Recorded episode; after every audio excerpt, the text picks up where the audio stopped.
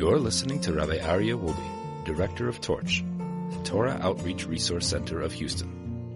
This is the Jewish Inspiration Podcast. Welcome back, everybody. It's so awesome to be back here, to be sitting at this incredible desk in front of such lovely people, learning Torah. But before we begin with our regular Talmud, I want to share with you, I just returned last night from Israel, the holy Eretz HaKodesh, the Holy Land.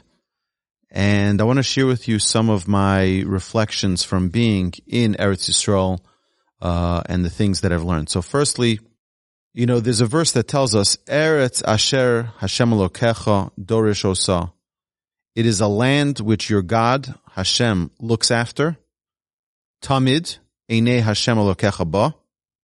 At all times, Hashem's eyes are on it. From year's beginning to year's end.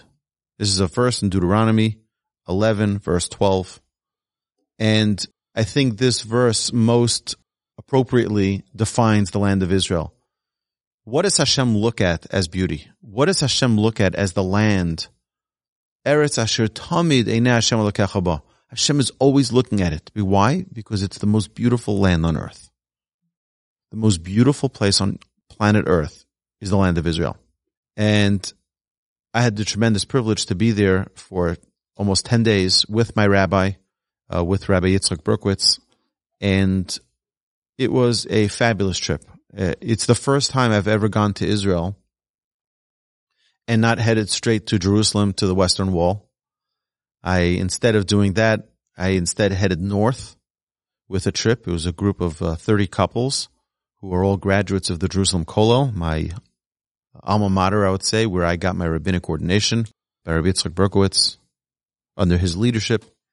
And we had the opportunity to see things that typically, traditionally, I wouldn't see on a normal trip to Israel. Uh, along with uh, of course, ending up at the Kotel at the Western Wall, we've seen so many fabulous places. So we went up north and we saw one of the ancient synagogues uh, that was around uh, talking 2,000 years ago in the times of the Tanaim, of the, of the great sages of the Talmud. We went uh, to the cave of Rabbi Shimon Bar Yochai, where he wrote the the Zohar. For 13 years, he was in that ta- in in that cave, and I actually brought back some of the bokser fruit that he ate. I actually found a fresh piece on the floor. I was actually bending down to pick up and it was like, I couldn't find really fresh ones. And then one dropped right, right where I was. Hashem sent one. So I put it quickly in a bag and I brought it, I brought it here. I also got some water because for 13 years, all he did was eat that and eat, drink water from a fresh, fresh spring. So I, we were at that spring and I filled up a, a little container of water and brought it back so everyone can maybe dab some on your face. I don't know what you want to do with it, but uh, really, really incredible. And we went from one place to another. We went to the holy city of Tzfat. Of course, we went to the Arizal's mikvah and to the Arizal's grave. And we went to Meron, uh, where Shimon Bar Yochai was buried. And, you know, more than anything, I think, and I get the feeling, the more I spend time around the land of Israel, you know, many people consider Israel as a great place to visit. Uh, some will even call it their homeland. We do, of course. We call it our homeland. That's our home. But I think more than anything, it's the place where Hashem resides. It's the place where the miracles are open. They're revealed. They're for everyone to see. It's a place where you transcend above normal natural living. We went south. We went south of Jerusalem. We went to Hebron. We were at the tombs of Abraham, Isaac, and Jacob, Sarah, Rebecca, and Leah. We also went to Rachel's tomb. We went to the to the gravesite of King David's parents, and it's just spectacular. You connect with a whole new level of love and appreciation for the Jewish people, for our history, but more than in history, we're not, we're not, you know, Judaism is not busy with history. We're not busy with history. We are history. And we need to utilize history for the purpose of becoming better people ourselves. It's not about, yeah, we can sit and write history books and talk about, you know, every single detail about Moshe's life and every single detail about Yeshua's life. But what does that do for us? What does that do for us? We see the Torah doesn't say history lessons. The Torah says important growth lessons. What's important for you to become a better person? And I find that going through the land of Israel and seeing these holy places and reflecting on the greatness of our sages, it's really, it's a place which is kadosh. Kedusha means separated, but kedusha also means giving you the opportunity to become holy. Tzfat is called the holy city of Tzfat. Why? Because there's something in the air in Tzfat that just connects you. something that elevates you. Something that takes you to a whole new space, to a whole new level that you didn't know existed. I certainly felt that, and all of those who were on the trip with me, all rabbis, respectively in their own communities, it was just spectacular to see the greatness of our heritage, to see the greatness of our potential, to see the greatness of our people. It's not about visiting places. Yeah, we can go all around the world and visit great sites. Sites that'll tell us stories that'll move us and that'll mesmerize us. But when this is your history and this is your connection with your land that has been promised more than 4,000 years ago to Abraham and then to Isaac and then again repeated multiple times to Jacob and then to Joseph and his brothers and then to the Jewish people when they left Egypt. And you see exactly, if you have a good tour guide like we had, uh, he'll show you exactly where the Jewish people came into the land of Israel, where Moshe helped conquer the lands on Ever Yarden in the Jordan uh, Valley. It's just, it's breathtaking.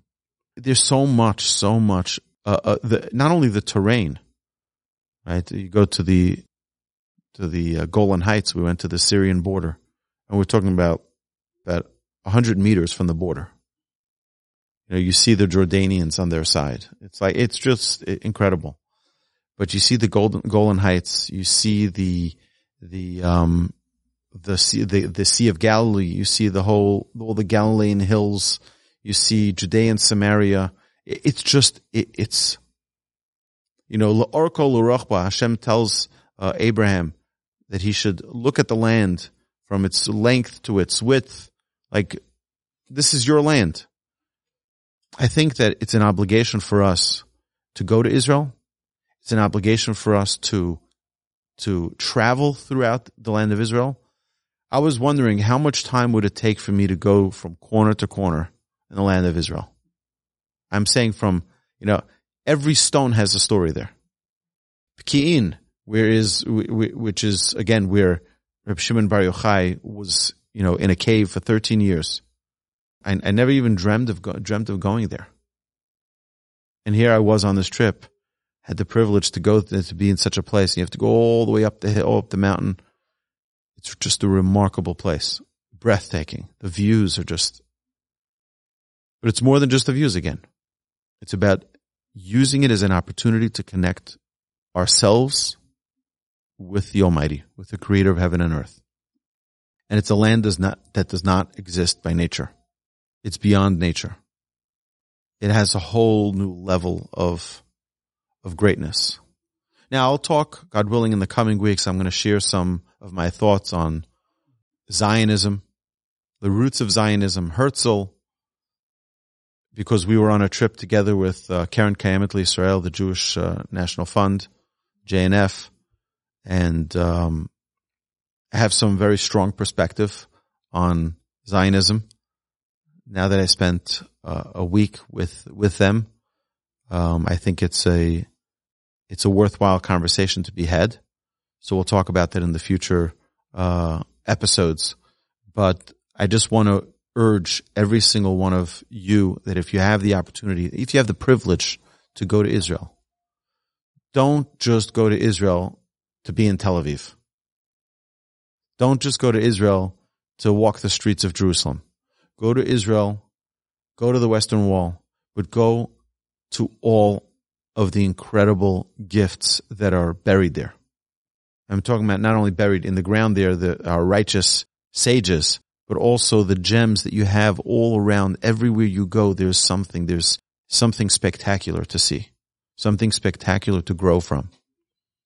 And Hashem should bless us all that we should merit to all be reunited. It says, "V'kabetz nidachenu me'arba kanfos haaretz le'artzenu."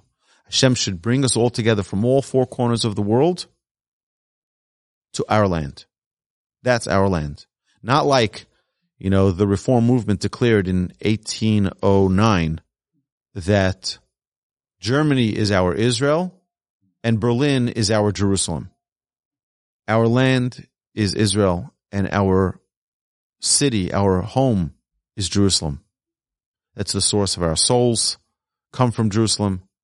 That's the source of our prayers. That's the source of creation. Abraham, Isaac, and Jacob were all at Mount Moriah. They prayed there. They recognized the holiness of that place. So it's not just a tour. It's not, not just a visit.